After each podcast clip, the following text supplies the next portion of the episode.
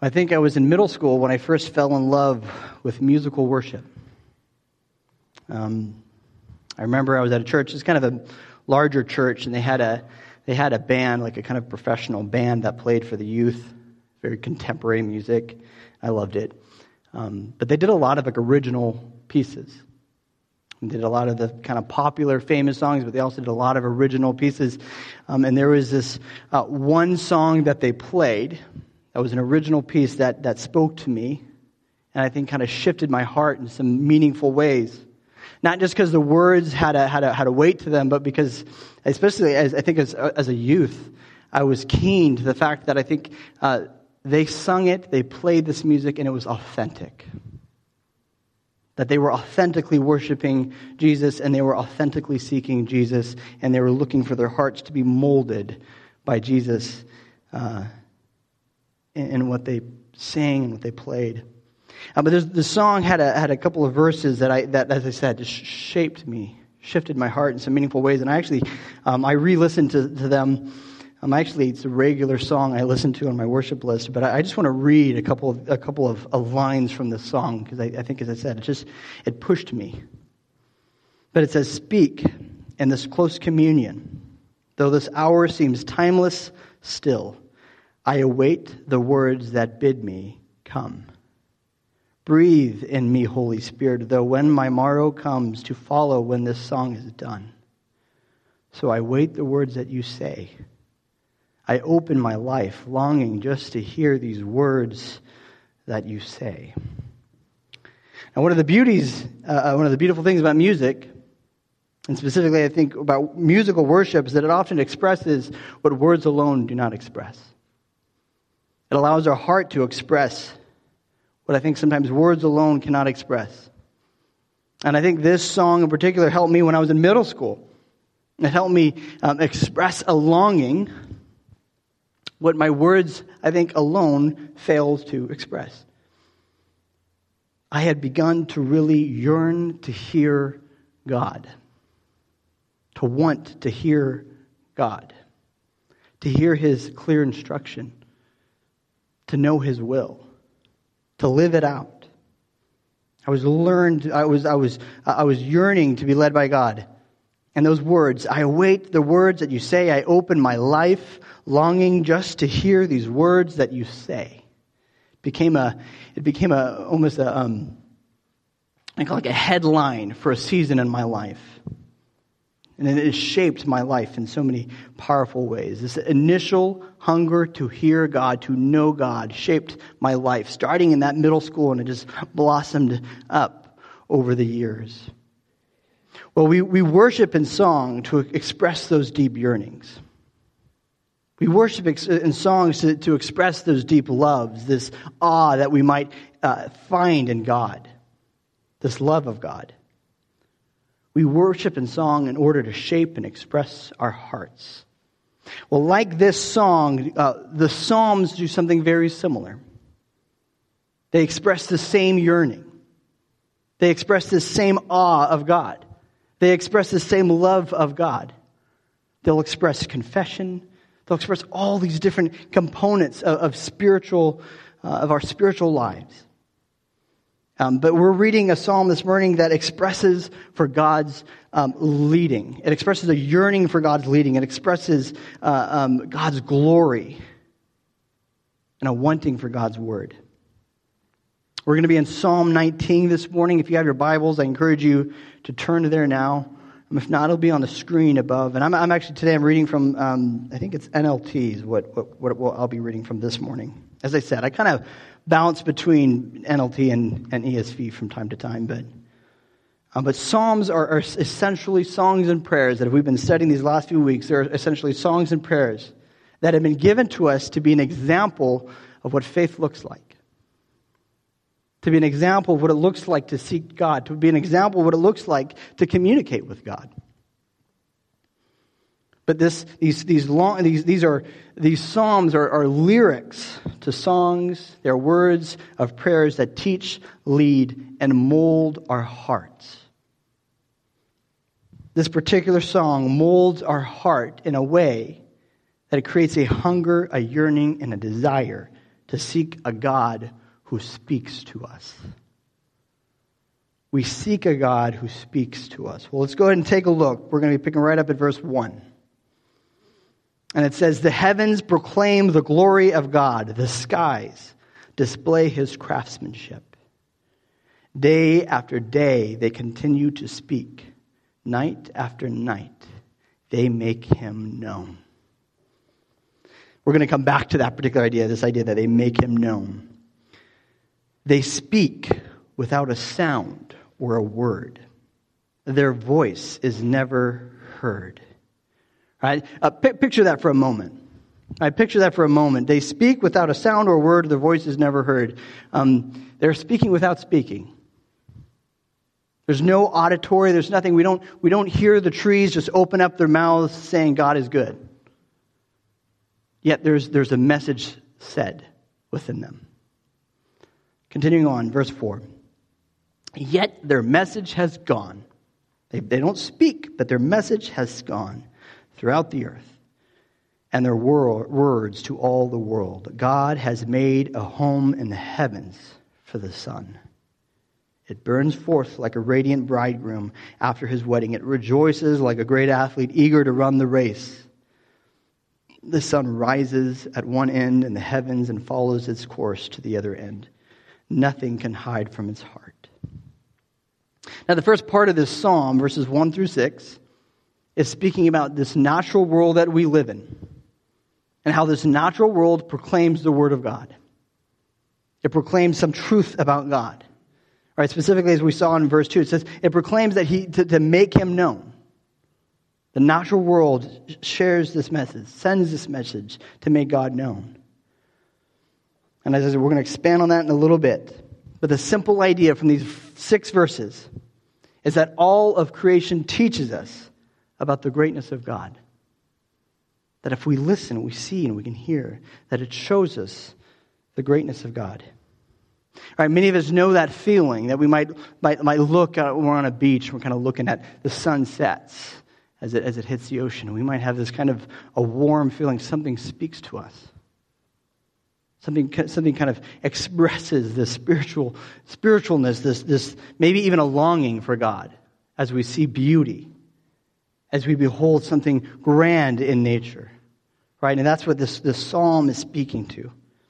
But notice that it transitions. We're going to see that it transitions. It goes from this natural world, this natural universe that speaks about the glory of God, that communicates uh, the greatness of God, and it transitions to specific instructions. Specific instructions. And, and for us modern day Christians today, we might look at that and understand, well, what is that specific instructions? That, that is the word we have in Scripture.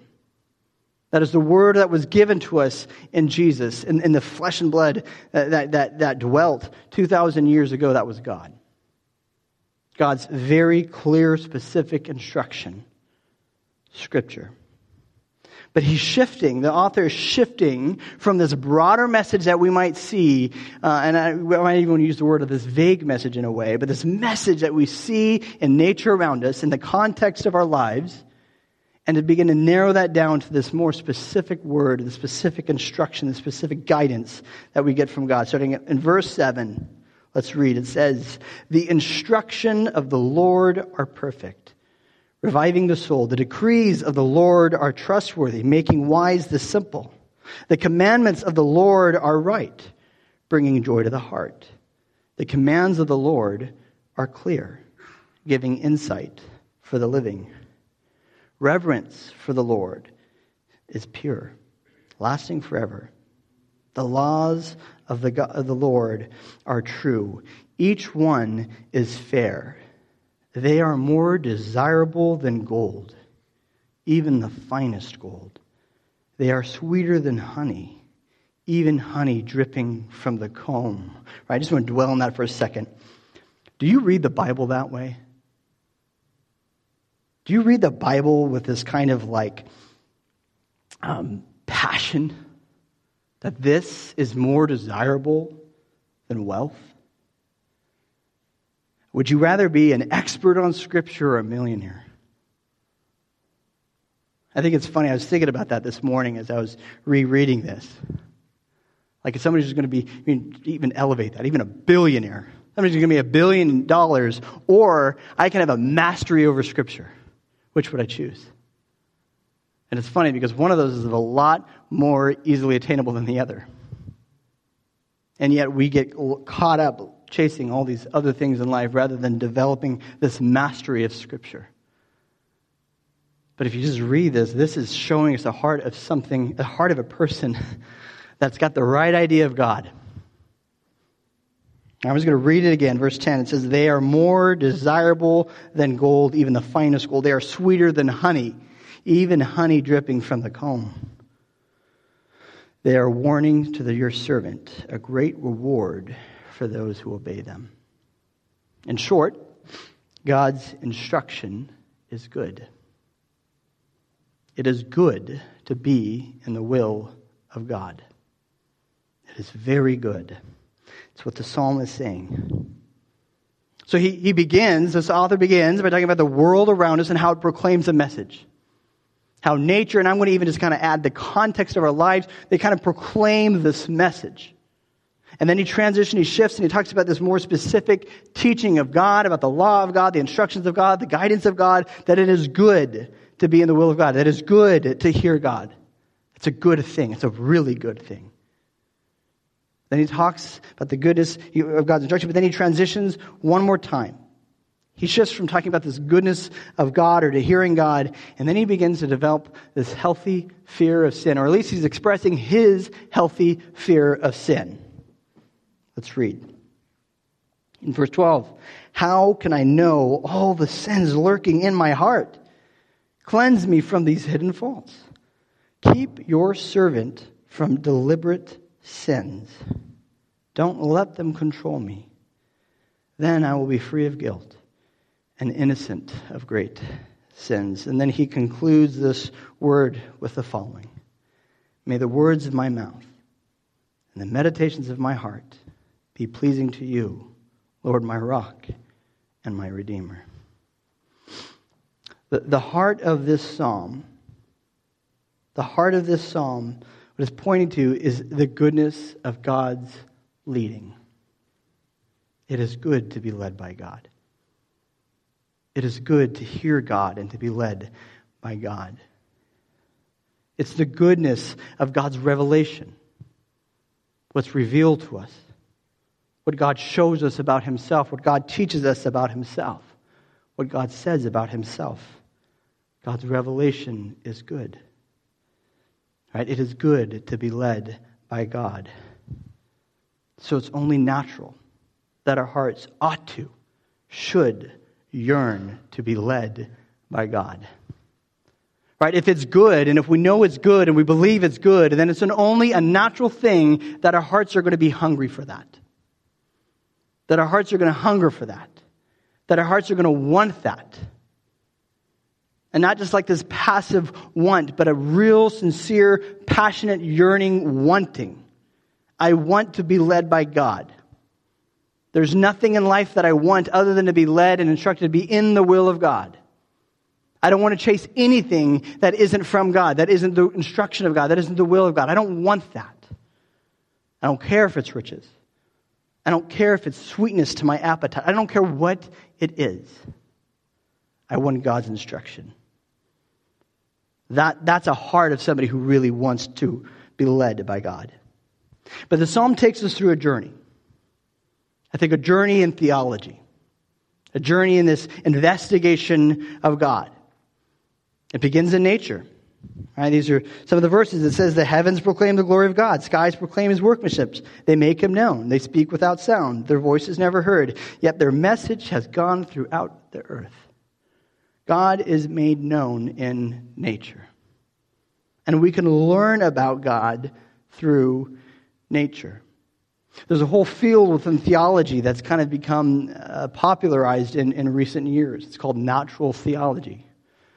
It's not necessarily new, it's been around for a while, but the, the idea is, is that what, what, what can we study, what can we learn about God in nature? Nature is the fingerprints or in nature, so we see the fingerprints of God. That, that says something. We can learn something about it.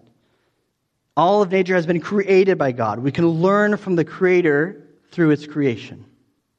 That's the, that's the goal, the aim of, of natural theology, that we can look at creation and learn something about the Creator. Right? Creation has the fingerprints of God on it. We can learn something there. We can study the Creator through the creation. I'm not an art guy at all.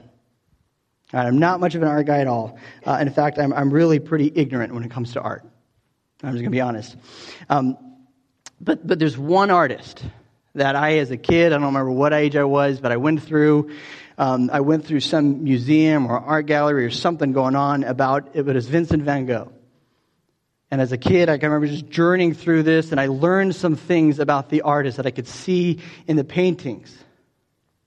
And I learned something from some of these messages that were shared, some of these words that were talked about Vincent van Gogh. But that Vincent van Gogh uh, struggled throughout his entire life with a, with a deep sense of anxiety and depression. That he was, he, was, he was chronically depressed. Some people even thought he committed suicide. I don't think that's true. If I've heard that's not true. But what's interesting is as you look at Van Gogh's paintings, you see it. At least I can see it. As I said, I'm pretty uh, ignorant when it comes to art, so maybe I'm wrong. but if you look at his art, you can see that this is an outlet for him. This was an expression of the man's heart, of some disappointment, of some sadness, frustrations, whatever it is. You can clearly see this depression in his paintings. You can see it. They look like somebody who had a sad view of life. You can see it. From Van Gogh's art, we can learn about Van Gogh. And that's the idea of this natural theology. From the creation, we can learn about the Creator. Now, before we let the hippie in us get too excited, and before we, and before we, we, we drop our Bibles and just wander into the woods, we need to know natural theology only goes so far. Right? It has its limits. Right? We can learn uh, a, a number of things about Van Gogh from his paintings, but you're never going to know him. Right? There's only so much you're ever going to learn from Van Gogh by looking at his paintings. Right? There's only so much we can, we can figure out about him. You wouldn't even ever know his face. you would never know what he looked like if all you ever did is look at his paintings. Natural theology gives us some general ideas. In a way, it aids us. That it aids us. Um, actually, natural theology, one of the, the, the points of natural theology is that it enables us to see God everywhere. Not this fantastically clear picture, but it allows us to see this, experience God everywhere. And that's what the psalm is celebrating. It's not saying, drop your Bible, go to the woods. It's saying, man, I, I'm hungry to see God. I'm hungry to hear God. I'm hungry to experience God. I look for him in the wind. I look for him in the mountains. I look for him in the sun. Everywhere we can see, everywhere we can see some of God's beauty, some of God's glory. The grandness in the stars, the gentleness in the streams, the restoration in fall and springs. We can see it. We can see something, some message about God. Now, why is the psalm saying this? Why, why is it expressing this? As I said earlier, um, this a psalm comes from the heart of someone who is yearning to be led by God. Yearning to hear God. Like that's, that's what it's expressing. Right? It's seeing it everywhere and it's celebrating it, and there's it's the heart of someone who is yearning for God, to hear God, to obey God, to be led by God.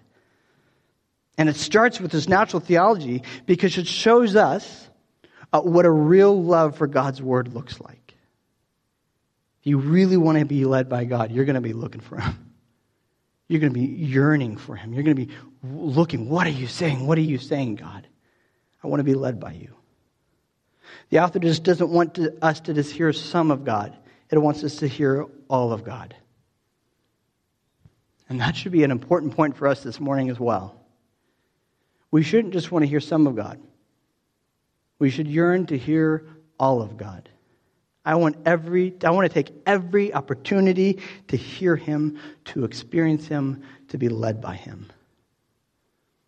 I share a little story that happened to me this morning. So my daughter woke up at 5 a.m.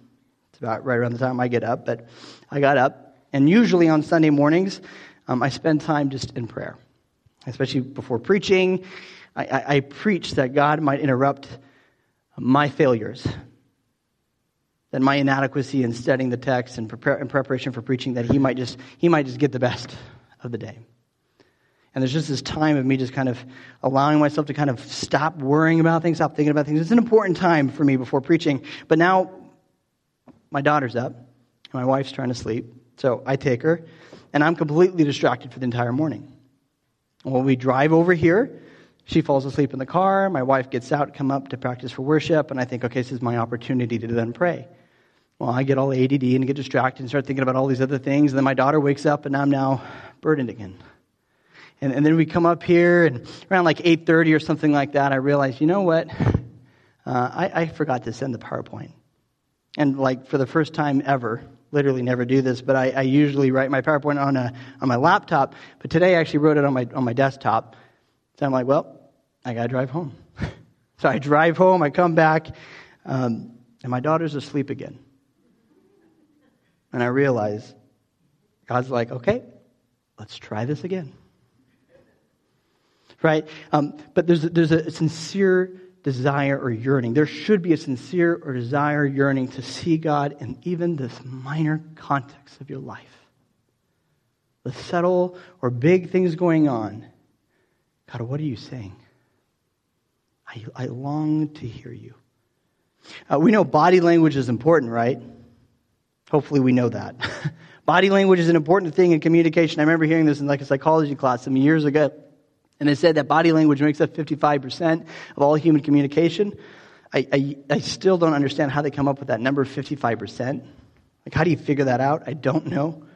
But we know it's important, right? We know that, if we want to communicate well, uh, I need to learn to communicate, to go beyond, beyond just precise words, that the way my, my face, what I'm doing with my arms, how I position my body, whatever, all of that plays a, a, a role in my communication and also in my ability to interpret someone else. We know it's very important in our marriages, right? If I walk home in the door and my, wife says hello and her, her arms are just crossed, it's like this, well, I know there's a problem, right? Body language is important. It communicates a whole lot of things that words alone don't communicate. Right? But if I ever want to really learn to hear my wife, I need to learn to pay attention to her body and not just these words right? I need to learn to pay attention to all the, to the what's going on beyond just the words alone, right? Uh, but yearning to hear God is more than sitting back and waiting for Him to speak in a burning bush. Right? The, the, this desire to hear God is going to go beyond this. It's like, well, I'm just going to sit back and wait for God to shout to me in a megaphone. Right? If you want to hear God, that, that's going to translate into something else. It's going to translate into you seeking to listen for you yearning. That yearning should translate to you seeking to listen, to hear, to be instructed, to be led by God. And I would say it's imperative today.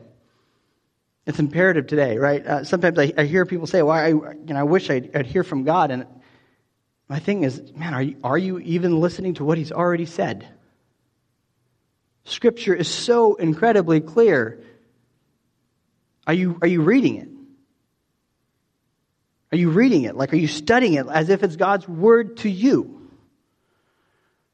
Right? But yearning to hear God is more than sitting back and waiting to, for Him to speak to you in a burning bush.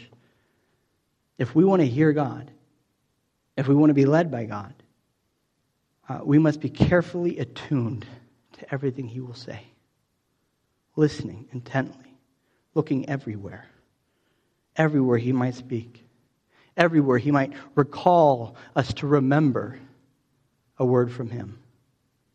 And I'll actually say this morning, as I shared about the story about my, my daughter falling asleep, um, before anything else happened this morning, like I was drawn to this, the words of this passage that your words are sweeter than honey, better than riches, right? That, that idea. And so to me, like I knew that's what I needed to center my heart around. And when, when I found myself here for the second time with a daughter asleep in the car, it was that instruction from that passage that came to my mind. God was reminding me of a word He said through the context, through circumstances in my life. Right? But, but, but, but look for God. All right, we should be looking everywhere. Our hunger should be that real, real. To hear him in grand, miraculous ways, to hear him in his written word in Scripture, to hear him in a gentle breeze or a warm sunset, to hear him as your children play in the yard. They scream at each other, play whatever game they are playing. All of creation, in some fashion, proclaims the goodness of God. That's what this psalm is showing us. Now, we, we, we might rightly recognize that sometimes hearing God can be a little subjective.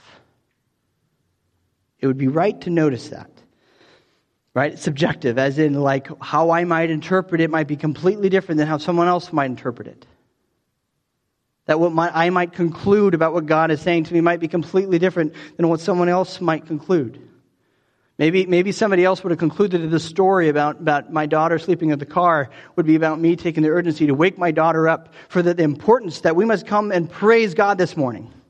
Right? So it would be easy to imagine that somebody could interpret that in a completely different way. And so it begs the question can we trust it?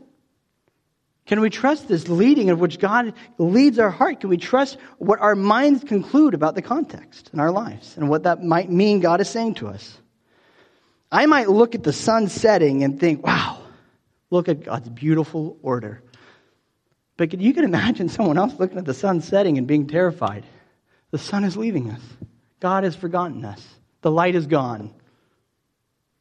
Right? And you might think, well, that's absurd. But how, how, how can we discern that properly?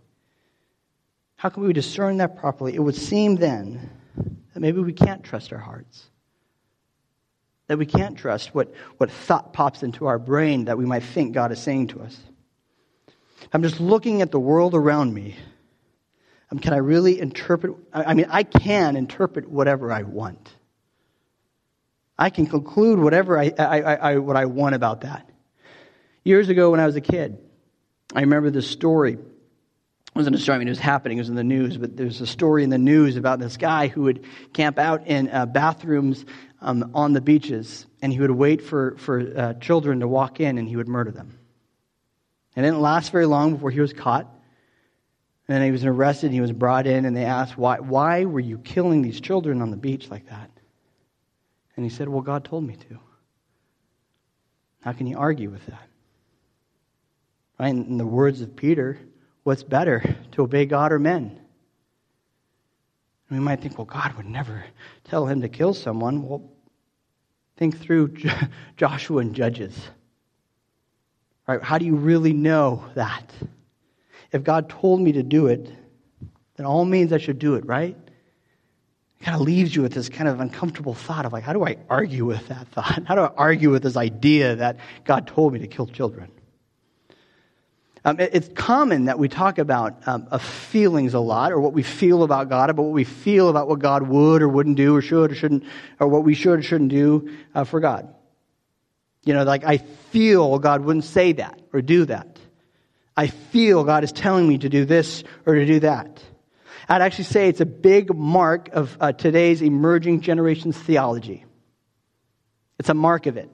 I feel God, I feel God, I feel God in this or that or this or that. Um, I can't tell you how many conversations I've had with people in which they, they tell me that I just feel like God wouldn't do something like send people to hell. I just, I just, I just don't think that that's God would, would do anything like that. What are you basing that on? I feel like this is what God wants for me to do. I feel it. Um, what do we say to that? Uh, here's a real question to wrestle with. Right? When you hear God, or you feel led by God, or you think God is telling you or guiding you or leading you in a certain kind of way, what makes your encounter with God different than the guy who believed that God told him to sit in a, in a bathroom and, and murder a kid? What makes your, your word from God different? And don't just say, well, obviously it's different. How? Why? How do you know? How do you teach someone else that? How do you lead someone else in that? How can we be confident of what God's word to us is? How do I know it's God's word and not just my own thoughts, not just my own imagination, my own creativity? How do I know the difference between my conscience and, and God's word? Uh, nature gives us general truths. It, it can give us this general revelation, this general picture, gives us these, these general ideas. But God gives us so much more than nature. As I said, the, the, the, psalm takes us through this journey in theology. It only starts with this natural theology. It does not leave us with nature alone. God gave us more than nature alone to know what He said, to figure out who He is, to speak to us, to lead us. He didn't leave us with just these subjective feelings to govern our thoughts. And that's why the psalm transitions. So from 1 to 6, it's talking about this natural theology, but then from verses 7 through 11, it changes the course. From nature to God's clearly given word. Right? The psalm shifts from talking about nature to these specific and clear instructions, commands, and the laws of God. And we have that clearer than ever in the words of Jesus. Right? Clearer than ever, who not just said things, but who did things. He didn't just say to love, he showed us what real love is. He was pinned to a cross and bled to death for us. He defined what real love looks like. And so there's this clear word in the life and instructions, commands, and the teachings of Jesus.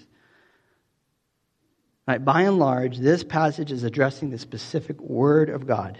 For us this morning, we could take that as the Bible. Today, our reference is Scripture.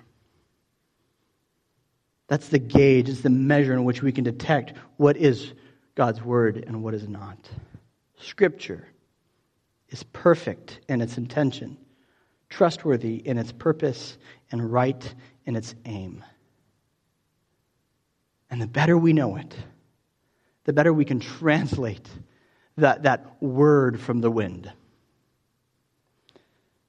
All right, and I think that's one of the most beautiful things about the incarnation of Jesus as we, as we, as we get ready to celebrate Christmas. Jesus becomes God's clear word to us that is not just spoken, but is lived, is demonstrated, is an example. Now, I want to be clear, I'm not just saying that the only way we can hear from God is reading the Bible. I don't believe that is accurate. Right? I think God does lead us in other ways. Uh, rather, what I'm saying is Scripture becomes the pillar uh, which we can go to in order to test what we have heard. It becomes a means for us to test is this you, God? Do I see it in Scripture? Because here's a very, very, very, uh, to me, a very scary truth, and it should be to you as well. God isn't the only spiritual thing trying to communicate to you on a given day. There are spiritual forces that are trying to communicate to you. Um, if you believe in demons, which you should believe in demons if you believe in Jesus, then you would, then you would know that's true. That's, that's, that's the schemes of the enemy to sway us, to speak to us in ways that distract us, to pull us away, to draw our attention to the wrong thing. Uh, 1 John chapter 4 1 says, Beloved, do not believe every spirit, but test the spirits to see whether they are from God. For many false prophets have gone out into this world. It talks both about spirits and false prophets. Spiritual things are trying to sway you. This week, there will be spiritual things trying to sway you. There are false prophets. There are humans alive today who are trying to tell you something other than the gospel. That is a truth we live with. It is a truth we see in Scripture. It's a truth we can know we as God's people need to be on guard. Amen? We need principles. We need instructions to help us discern God's leading. Because we might have a feeling, we might feel something in our hearts. We might be told something from some preacher. We might read something in some spiritual writer. But there is way too much warfare out there to simply trust every word we hear. We must learn to test. We must learn to test them. So here's a, a number of, I think, practical steps, initial steps to test, to discern what, what, what might be God's word to us. First, it should be consistent with Scripture. It should be consistent with Scripture. As I said, uh, Scripture is, is, is God's pillar of truth for us. Right? And so it should be consistent with Scripture. Um, and now I'm not saying that, that you know, only, only do things in the Bible, only believe things that are actually in the Bible. Because it might not always be in God's Word. Right? Uh, I remember a number of years ago, somebody asked me, like, what, what does the Bible say about dating? How do I learn to date well? You know, what does the Bible say about dating? That doesn't say anything about dating. It doesn't.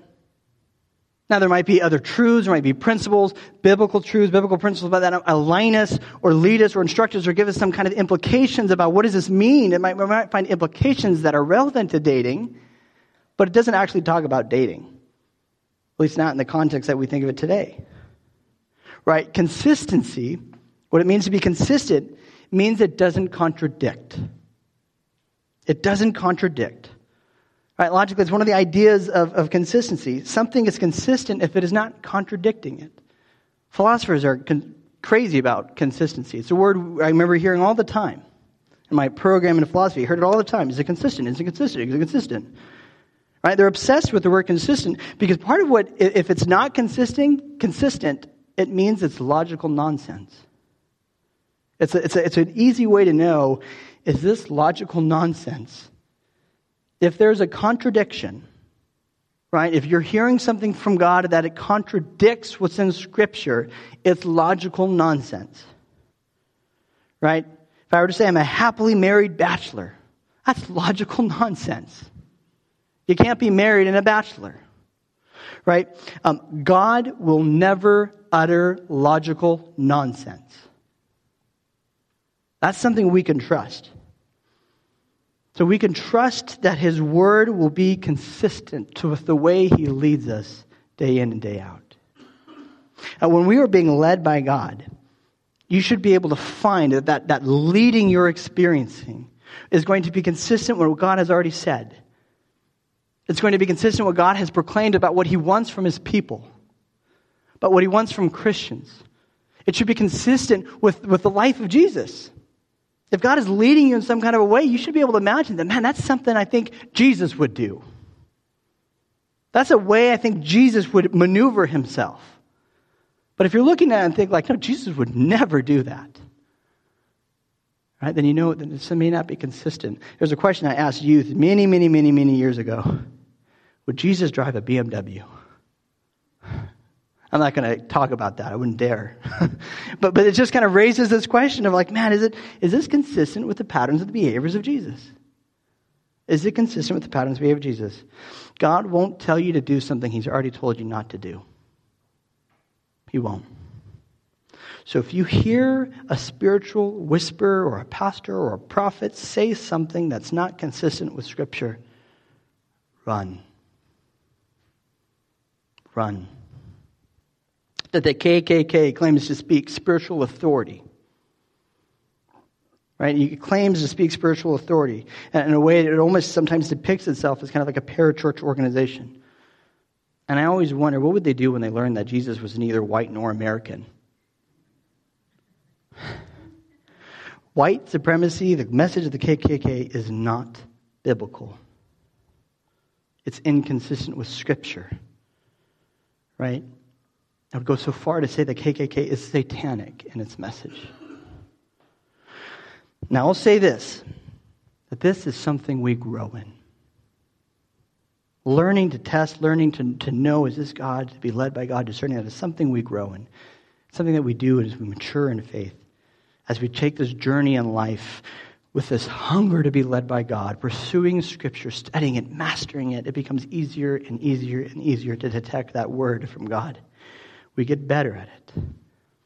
I, I think of the story of Samuel, the, the, one of the earliest chapters in the book of 1 Samuel. We see the story which, which you know, Samuel wakes up and he hears God saying, Samuel, Samuel. And he jumps up and he runs. And he runs to the priest, Eli. And he says, Yes, what is it? I'm here. And I go back to bed. I didn't call for you.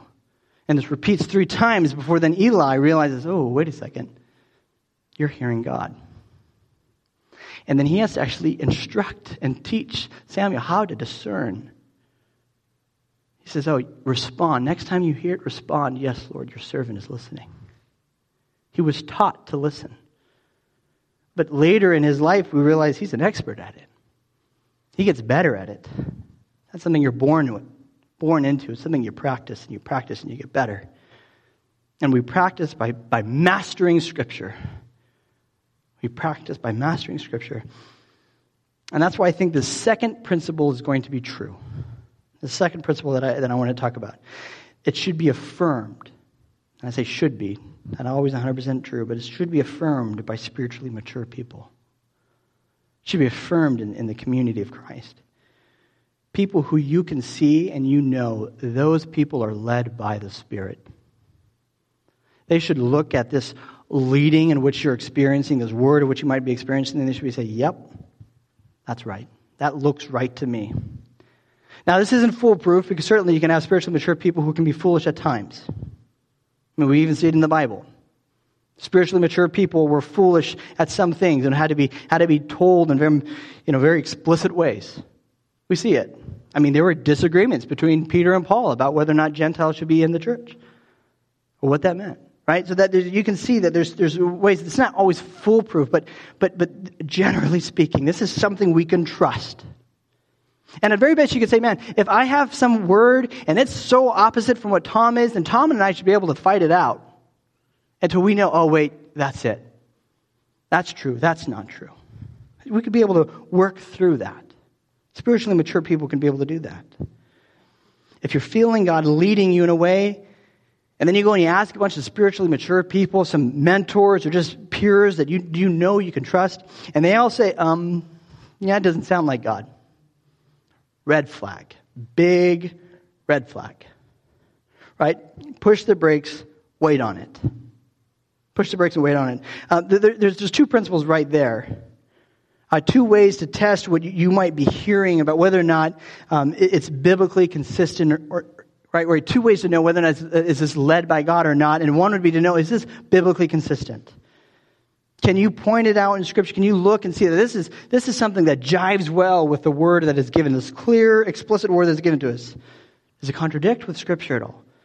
Does it resonate with Scripture? Does it sound like something God has said or would say? And then, second, it's likely it's going to be affirmed in spiritually mature people um, at least uh, be affirmed in, in, in, a, in, a, biblical interpretation. And the third and final principle for us this, this morning is, I think, a broader application. Test it in a submissive and prayerful way. Two words submissive and prayerful. Submissive and prayerful. Now, I'm not just saying pray about it. A lot of times that's what we, we hear. Well, pray about it. Um, you should pray about it. But I'm talking about this as kind of an attitude that you should have when you pray about it. You see, um, honest prayer demonstrates our hearts.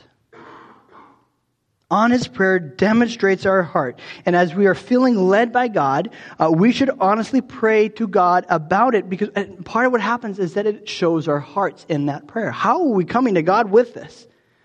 Now, this is what I want. Now, give it to me because I deserve it. That's not the submissive attitude that we are looking for. Once again, red flag. But as we, as we submit to God in prayer, our hearts shift. It's one of the powerful things about, about honest prayer. It's hard to be egotistical when you are genuinely seeking God's will. It's hard to be selfish. It's hard to pursue sin so relentlessly when, when you are honestly seeking God, when you're just submitting to the will of God. And I think Psalm 19 teaches us about this. Right, look at verses 9 and 10. It says reverence, right? Fear for the Lord is pure, lasting forever. Verse 10 The law of the Lord is true, more desirable and sweeter than honey. Do you yearn? Are you hungry for it? Do you fear God? And are you hungry for what He has to say? I think that's what the submission in a prayerful way really means. Right? Do you fear? Do you have a healthy fear of God? And do you want to be led by God? Check your heart in prayer. Test your prayer with, with, with that. Imagine the heart of the person praying these words, verses 9 and 10. This is the heart of a person who says that they genuinely want to be led by God. They genuinely want to be led by God, and that's evident in the way they live. It isn't about them. Their ideas or fleshly desires, they don't matter. They genuinely want to be led by God. A person who is submissive in prayer comes to God genuinely wanting God's leading. It's not how do I get God to do what I want God to do. It's how do I do what God wants me to do two very different types of, of thoughts. They have a reverence and respect for God. They treasure His word. They value them. Spiritually led people are marked by their love for God's word. And that's something that's an important thing for us to know. If you really want to be led by God, you're going to be marked with a passion for God's word. It's going to be, you're going to be something to try to memorize it. You're going to be studying it. You're going to read it. You're going to read it every day. Because you want to be led by God. You want to know what He has to say for you. Spiritually led people are people marked by their love for God. They are marked by God for their love for God's leading. They respect God, they honor God, they follow God, and that's something you see in their day to day life and their habits. There is this whole attitude of the heart that becomes made visible when they sincerely want to be led by God. You'll see that in their life. Now, we might just ask, well, what if I'm not? What if I, what if I don't hunger to be led by God? What if I don't have that kind of a hunger for Scripture? I wake up and it just sounds boring. You might not be hungry for God because you're too full of yourself. And that's often, that's often something we face. We fill our lives up with all these other little things that we have no space for the yearning that God has, or the yearning that we ought to have for God. Right? You, you might not be hungry for God because you're too full of yourself. So, so when we feel God leading us, it's extremely important that in time we are letting God search our hearts. Search through those patterns we have of what are we filling ourselves up with. Search through our patterns of what are we really going after? What are we really looking for in this and let God reveal to us our true intention. Pray submissively. Pray sincerely, seeking God's will, and let Him show you what you really want. Right? That's important. So that we can stand before Him and boldly say, as the psalmist does, Your words are more desirable than gold. Your instructions are sweeter than honey. I don't care about what I want. I just want what you want for me. Lead me, God. Don't let me get in my way. Don't let me get in my own way. Interrupt my plans, interrupt my words, interrupt my thoughts, interrupt my desires. I want your instruction. I want your will. If it is genuine submission and humility, that leading you feel or experiencing from God will become more and more clear. If you're like, man, I, I think this is what God wants from me, and you take the season to wait and to pray and to submit and to say, God, search my heart, get it out of me, you're going to find that that leading is going to become more and more clear. He's going to be leading towards, towards it or away from it. God is faithful that way. And this is why timing is so important.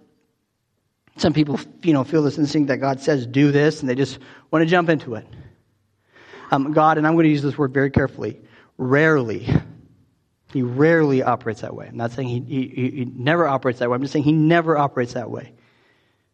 Right? Often God makes people wait and develop their calling. Um, I remember years ago, I believe God had told me who I was going to marry. I was 14, and it was a pretty girl, and she loved Lord of the Rings, and I loved Lord of the Rings. So I thought, this is God, right? This, this has to be God. And I went and I spoke to my pastor about it, my youth pastor, and I was like, I think God told me who I'm going to marry. And then I was like, I think I'm going to tell her on Sunday. And he's like, No, don't do that. and in waiting, I obviously learned to discover that that obviously wasn't true. I learned something from that, something he actually told me. He said, Philip, you're smarter than you are mature. And it's true. In waiting, we have greater opportunity to humbly, submissively, and prayerfully consider and clarify calling. In waiting, we have greater opportunity to humbly, submissively, and prayerfully consider and clarify God's calling. Sometimes waiting is the best thing we can do. I think the last piece about this passage I want to add before we, we, we wrap up, because we're way over. How long has this guy been talking? I don't know. Um, this last piece I want to add is this that if we are genuinely being submissive and prayerful, we are going to have a very real fear of sin. And if we're like, I only want what God wants, I want to be led by God, and I want to just break my heart open for God, you're going to find a real, sincere, and healthy uh, fear of sin. Verses 12 and 13 said, How can I know all the sins lurking in my heart? That's a, that's a, I don't want any sin in there, whether I know it or not. Cleanse me from these hidden faults, these things, that, the sins that I don't even know about. I'm not just talking about the big ones we all talk about. I'm talking about even those little sins. Maybe there's little bits of arrogance or pride. Those ways in which I don't listen or appreciate or value people. Right? I, I don't want those sin. Keep your servant from deliberate sins. Don't let them control me. Then I'll be free of guilt and innocent of great sin. There should be a sincere sense of being aggressive to avoid disobedience. That's a mark that you're in the right place with God. Right? If you're feeling like God's leading me to do this, and yet you don't even care about the places you are disobedient, I'm concerned about your intentions. And once again, this isn't foolproof, but it is a mark. It's a mark that you are, that you are, that you are being led by God. A lot of times, that's lacking in people who are too eager to say, God is telling me to do whatever. Sometimes there's not a healthy, a healthy enough fear of sin to steer them away from it. Um, by and large, people who are submissive, humble, and prayerful have a genuine and healthy fear of disobedience. They don't want to disobey. They want to be in God's will, not out of it. They don't want to be disobedient in sin. They don't want to be disobedient by pleasing people more than God. That's going to be important. That's an important mark. If you really want to be led by God, then you're going to be somebody who's, who's like, I don't care what people say. I don't care what people think. I'm here because I'm obedient. A.W. Tozer wrote, I claim the holy right to disappoint men in order to avoid disappointing God. That's the heart of someone who wants God's will. Right? That's the heart of somebody who really wants to be led by God. They say, I don't care what people say. I don't care what people say. I claim the holy right to displease people for the sake of pleasing God. When seeking God's will, when questioning a voice, when discerning God's word, have that kind of heart. In submission and prayer, seek out God's will. Right, so to recap, three things here. Seek it in Scripture. Right? You're feeling led by God, seek it in Scripture. Is this consistent? Is this consistent? Seek it in his saints, seek it in his community, seek it in his church. Is this God's will?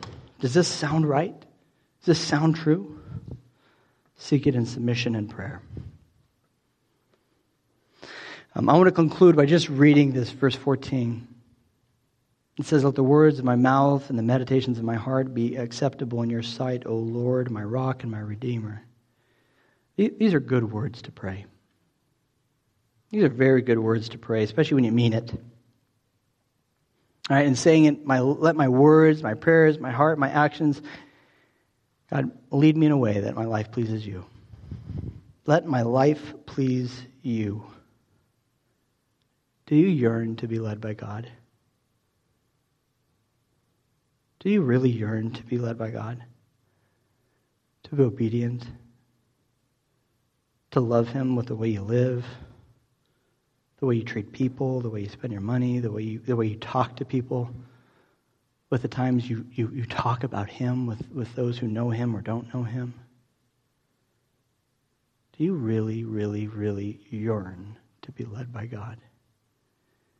Maybe God's even, maybe there's even a specific picture in your mind about what God is saying to you.